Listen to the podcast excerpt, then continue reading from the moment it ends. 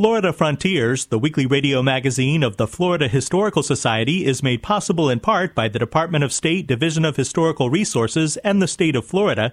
It's also made possible by the Jessie Ball DuPont Fund, the Rossetter House Museum and Gardens in Gallie, and by Florida's Space Coast Office of Tourism, representing destinations from Titusville to Cocoa Beach to Melbourne Beach.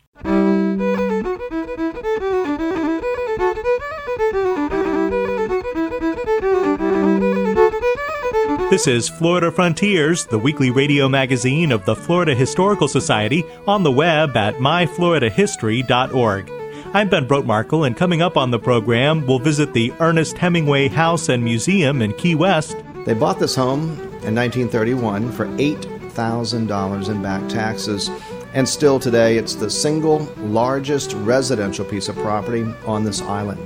We'll discuss the short lived tung oil industry in Florida. It wasn't until 1905 that a famous Floridian by the name of David Fairchild, a botanist uh, who lived down in South Florida, brought over some of these tung tree uh, seeds to begin uh, experimenting with cultivation here in the United States. And we'll talk about the history of surfing in the Sunshine State. All that ahead on Florida Frontiers. Sometimes I look at old pictures smile at how happy we were, how easy it was to be hungry. It wasn't for fame or for money, it was for love. Now my copper hair is gray as the stones on the quay in the city where magic The Mary Chapin Carpenter song Mrs. Hemingway is about Ernest Hemingway's first wife, Hadley Richardson. Hemingway divorced her in 1927 while the couple was living in Paris. Writer John Dos Passos suggested to Hemingway that he may enjoy Key West, Florida, and in March 1928, Hemingway visited the island for the first time. Dave Gonzalez is events director at the Hemingway House and Museum. He came here for two reasons, really. One was to fish and enjoy himself, and the other was to take delivery of a 1928 Model A Ford Roadster. Now, his plan was to jump in that car and drive it back to um, Oak Park, Illinois, the Chicago area, and write a little novel or not novella about the road trip. Well, he arrived here in March, and the car was not here. So it was delayed um, from production, and he ended up spending um, three additional weeks here he hadn't planned on. And at that time, he then fell in love with Key West, the lifestyle, the fishing, of course. The car eventually arrived. He eventually went upon his way. But uh, he kept coming back to Key West over the next two years, mostly during the spring months. He'd invite his friends uh, from the Lost Generation. Uh, John Dos Passos came down, Waldo Peirce, um, F. Scott Fitzgerald. And they come down for fishing trips in the spring mostly. But Hemingway would spend four to six months out of the next two years here. When Hemingway's second wife, Pauline Pfeiffer, found the home that the couple would move into, it was boarded up and abandoned, but she could see its potential.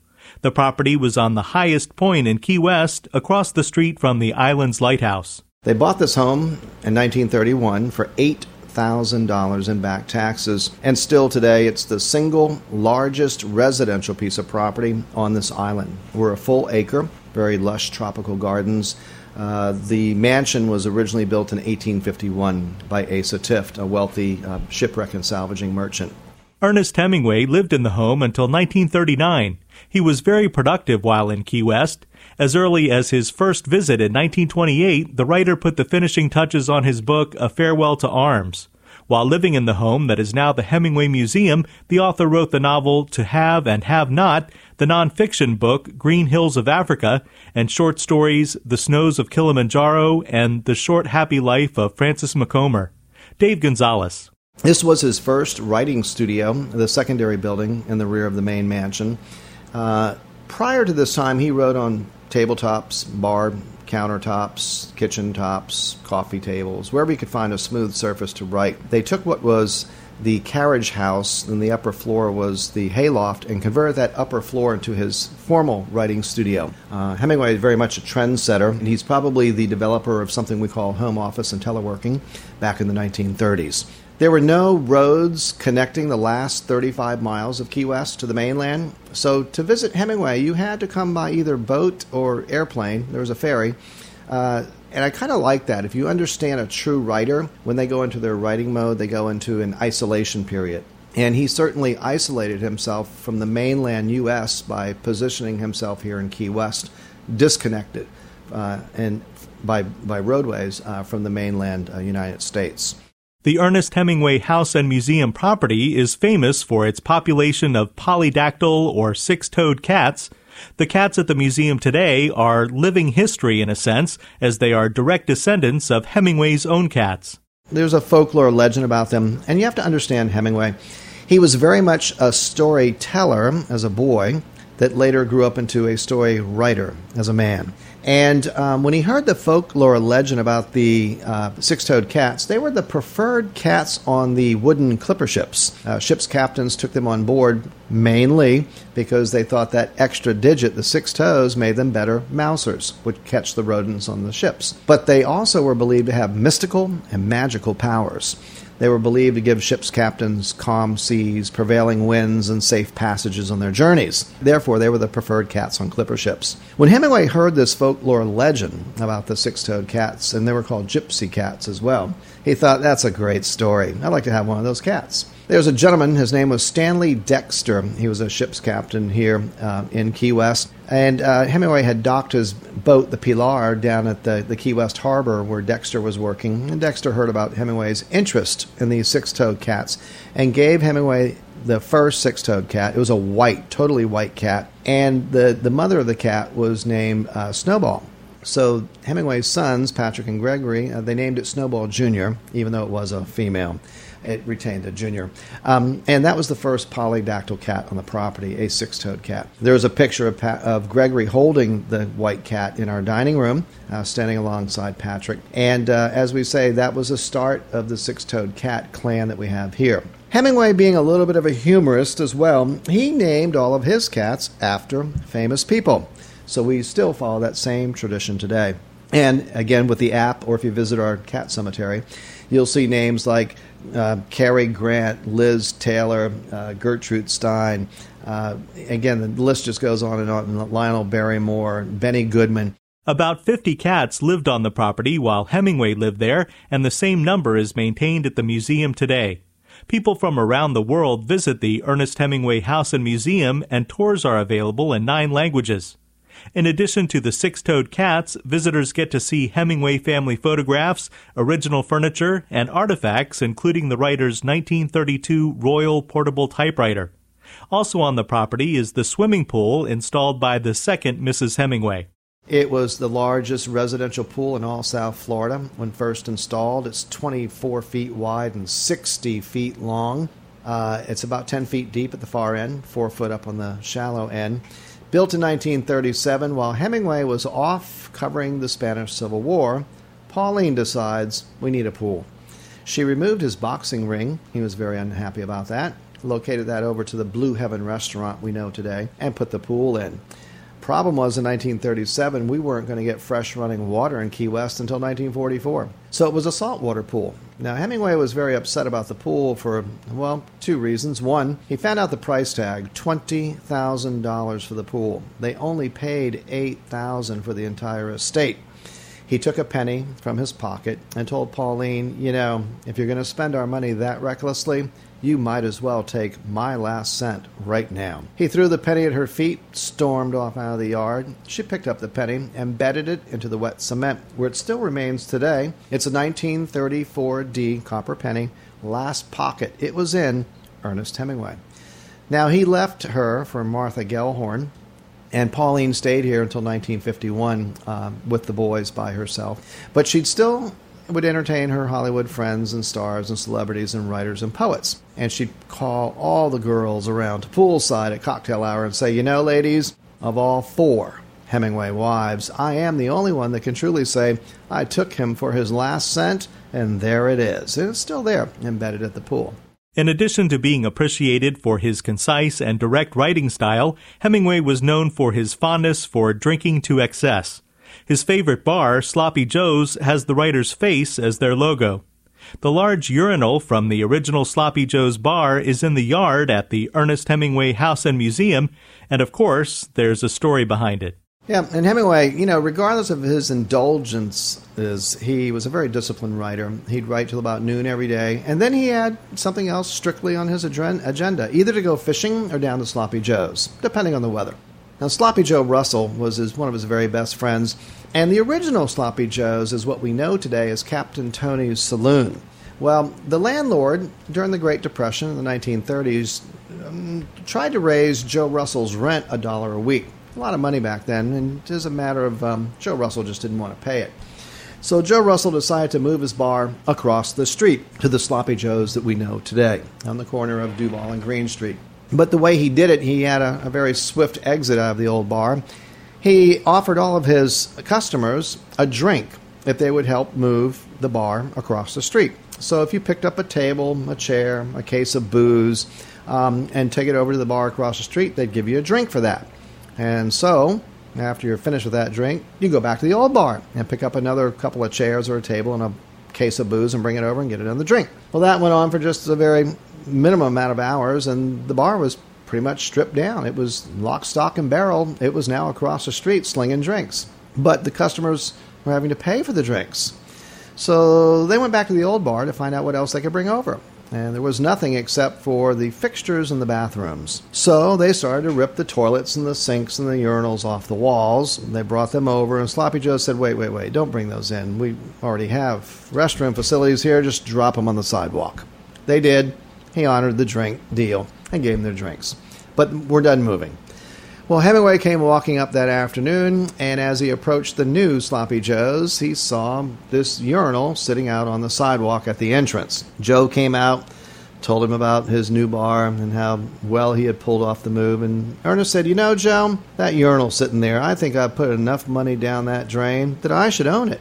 And Sloppy Joe said, Ernest, what do you want with a urinal? Surely you've got two bathrooms at your own home.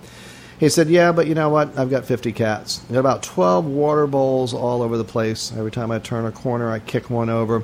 He goes, If I had that heavyweight, large water fixture, I could fill that with water for my cats. And I could just have one bowl for all 50. And so Sloppy Joe said, Tell you what, come on in, have a drink, and I'll help you take it home. Hemingway went in early that afternoon for that one drink, and they came out late that night. The two of them made their way back to this home, uh, looking for the lighthouse as guidance as to where the house was located. And they plopped the urinal in the backyard. Ernest filled it up with water, went upstairs, and went to bed.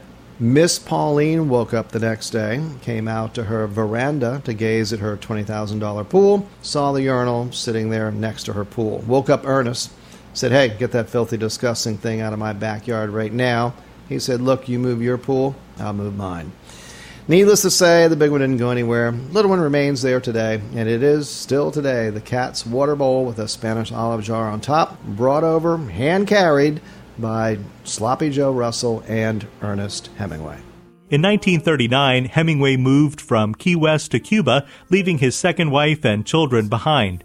He received the Nobel Prize for Literature in 1954 following the publication of his novel The Old Man and the Sea. The author committed suicide in 1961 at his home in Ketchum, Idaho. We spoke with Dave Gonzalez, events director at the Ernest Hemingway House and Museum in Key West. Living in Paris, in attics and garrets, where the coal merchants climb every stair. The dance hall next door is filled with sailors and whores, and the music floats up through the air. There's Sancerre and oysters, Notre Dame's cloisters, time with its unerring now we can say we were lucky most days and throw a rose into the sand. Now I can say I was lucky most days and throw a rose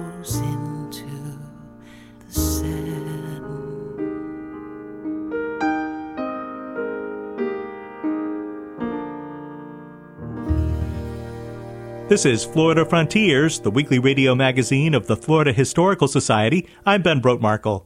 Visit us on the web at myfloridahistory.org to find out about upcoming events, locate great books on Florida history and culture, listen to archived editions of this program, watch original video, and much more. While you're there, take a moment to become a member of the Florida Historical Society. You'll receive our journal, the Florida Historical Quarterly, our newsletter, the Society Report, and much more. That's myfloridahistory.org.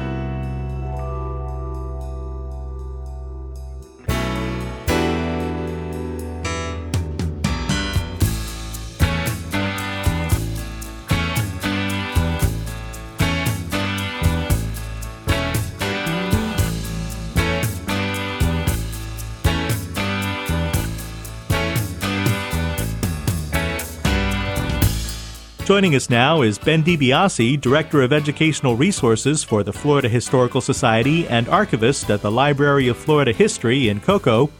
Ben, when we think of the agriculture industry in Florida, we certainly think of citrus, but you have documents here related to another short lived but interesting agricultural endeavor. Yeah, that's right, Ben. And today we're talking about the cultivation of the tung tree, and that's T U N G uh, which most people may not be familiar with. But uh, as you said, it had a very short lived but uh, an interesting point in, in, Florida's agricultural history. Now, the tung tree is uh, native actually to China. In fact, it grows uh, in a very small area along the Yangtze River. The tree actually is a bit temperamental, uh, so it would only grow in certain areas and in certain climates. And in fact, uh, scientists have now figured out that that's right along the 30 degree uh, latitude line um, uh, that, uh, in fact, runs right through the central part of Florida. And the tung tree produces a hard nut that looks similar to a walnut. And when that walnut is processed through a mill, it produces a viscous oil. Uh, and that oil was used and has been used for thousands of years in China for treating wood. It's similar to what we would use today as a varnish uh, for sealing and treating types of wood, but it was also used for other purposes uh, throughout the late 19th and early 20th centuries.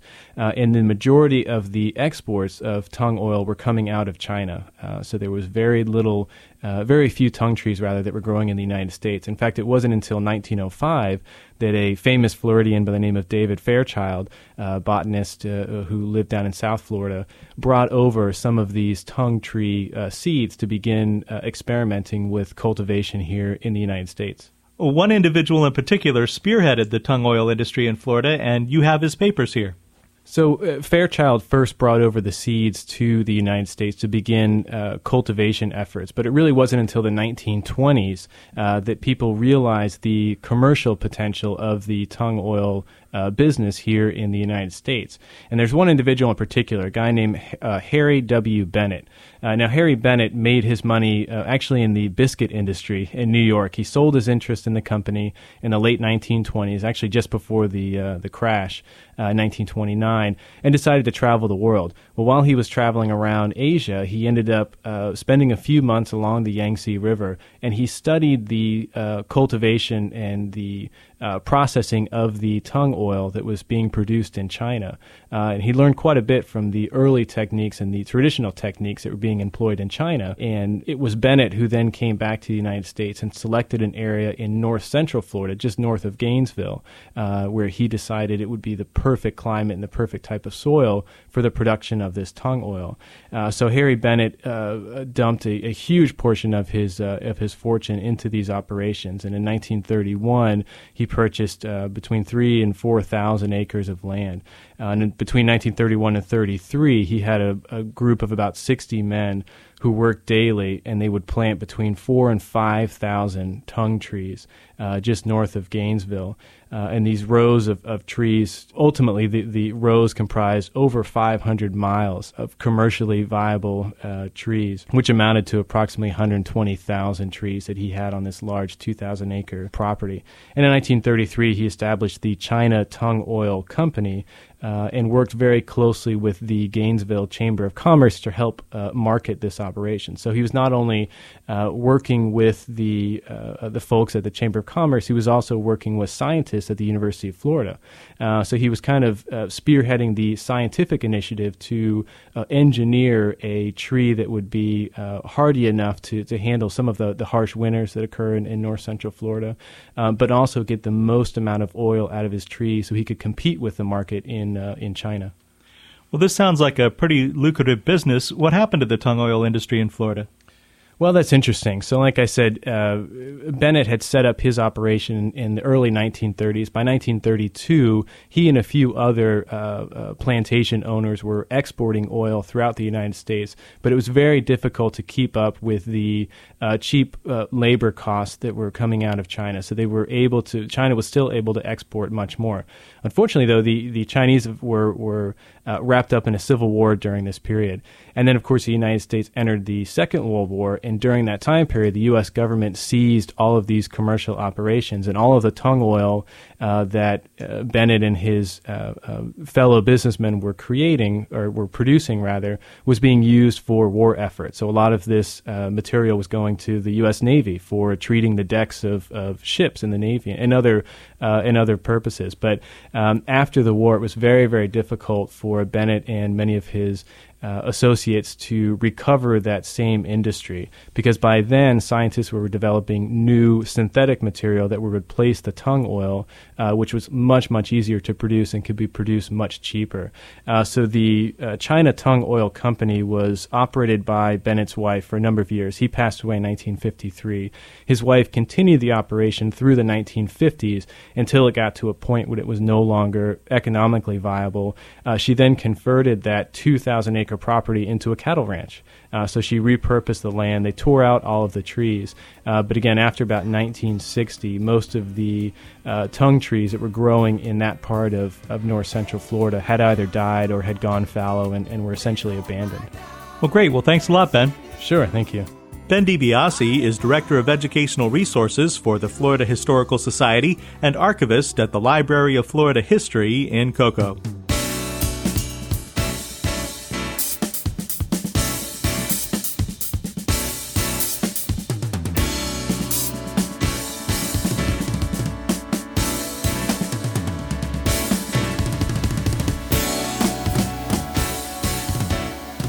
This is Florida Frontiers.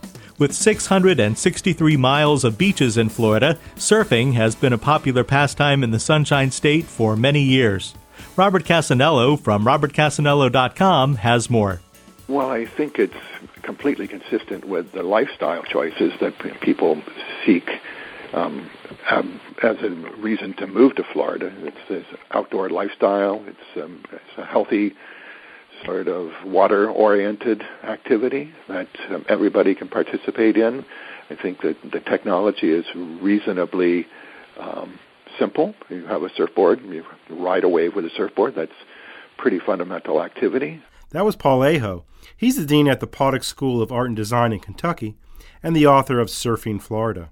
Here, he tells me about the origins of surfing in Florida. Uh, surfing in Florida actually has its origins as early as 1909, and um, oddly or interestingly enough, in Daytona Beach. So there are records, newspaper accounts of uh, surfers in Florida who built their own surfboards and began surfing in the waters off of Daytona very, very early. But surfing really enjoyed its boom years in conjunction with a number of things that occurred and um, like a confluence of events that took place in the early 1960s. The late 1950s sort of set the stage for it. The war was over. America was enjoying this sort of uh, buoyancy. Uh, the demographics were changing in Florida. People were coming to Florida. The, um, the sort of a youth movement was actually taking place in Florida, contrary to the sort of general uh, perception of Florida as a, a state of retirees. And of course, the Annette Funicello movies and uh, the Gidget movie and, and the advent of foam and fiberglass surfboards sort of set the stage for a boom where surfing increased dramatically um, in the 1960s and um, sort of uh, all across the country, of course, but in Florida in particular. I asked Paul Aho to tell me about the first surfers in Florida. Well, there was a small cadre of surfers in a number of key locations. Daytona Beach, again, before World War II, had uh, what's considered to be as many as 50 regulars surfing in its waters. Uh, the war certainly changed that. That by the end of the war, there were really only, or during the war, there were really only two surfers um, known to be surfing in Daytona Beach and certainly far fewer anywhere else in the state. Um, Gauldin Reed and Dick Avery were two from Daytona Beach that surfed throughout the war and were on hand uh, as the sport sort of rebirthed after the war and um, soldiers returning and, and, the new technology and such. But um, primarily, the, the first surfers, the first real surfers in Florida are credited to be the Whitman brothers, Dudley and Bill Whitman and Stanley Whitman out of Miami and of course they made road trips. They were uh, students at University of Florida, and they would venture to Daytona Beach and uh, became friends with surfers who were picking up the sport there as well. But um, generally, they're considered the first true surfers, the first people that actually lived a surfer's lifestyle and were sort of dedicated to the sport in the fashion that we think of surfers being dedicated today. The, the earlier surfers, these um, people that were pioneering this, sort of picked this up out of um, articles in Harper's um, Collier's magazine, and uh, you know there were plans available how to build your own hollow board. Uh, that were available as early as 1937 out of Popular Mechanics magazine. So people who had a sort of a sideways interest in the activity were surfing early on, but there were not any really dedicated surfers until like 1932 with the Whitman boys out of Miami and then uh, Gauldin Reed and others in Daytona Beach.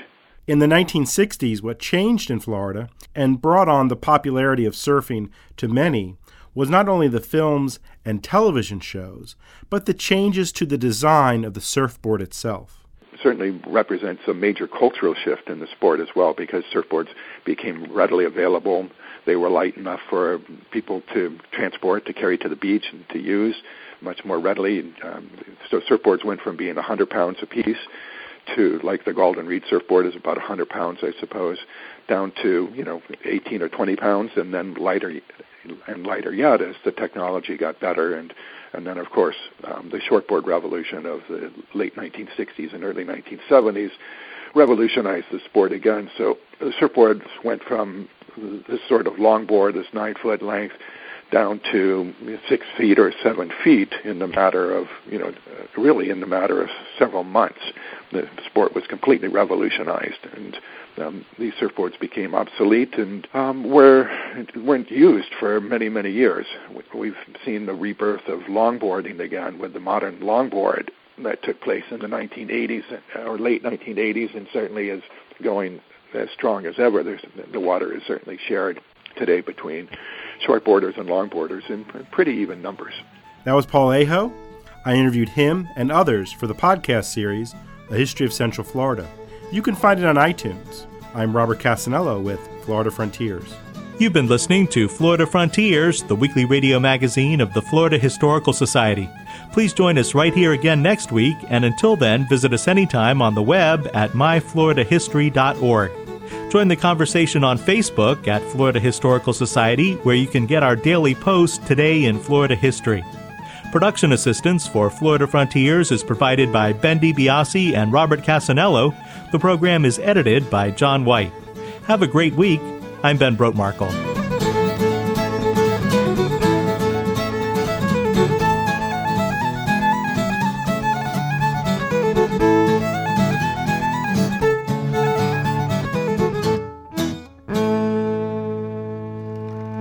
Florida Frontiers, the weekly radio magazine of the Florida Historical Society, is made possible in part by the Department of State Division of Historical Resources and the state of Florida it's also made possible by the Jessie Ball DuPont Fund, the Rossetter House Museum and Gardens in Gallie, and by Florida's Space Coast Office of Tourism, representing destinations from Titusville to Cocoa Beach to Melbourne Beach.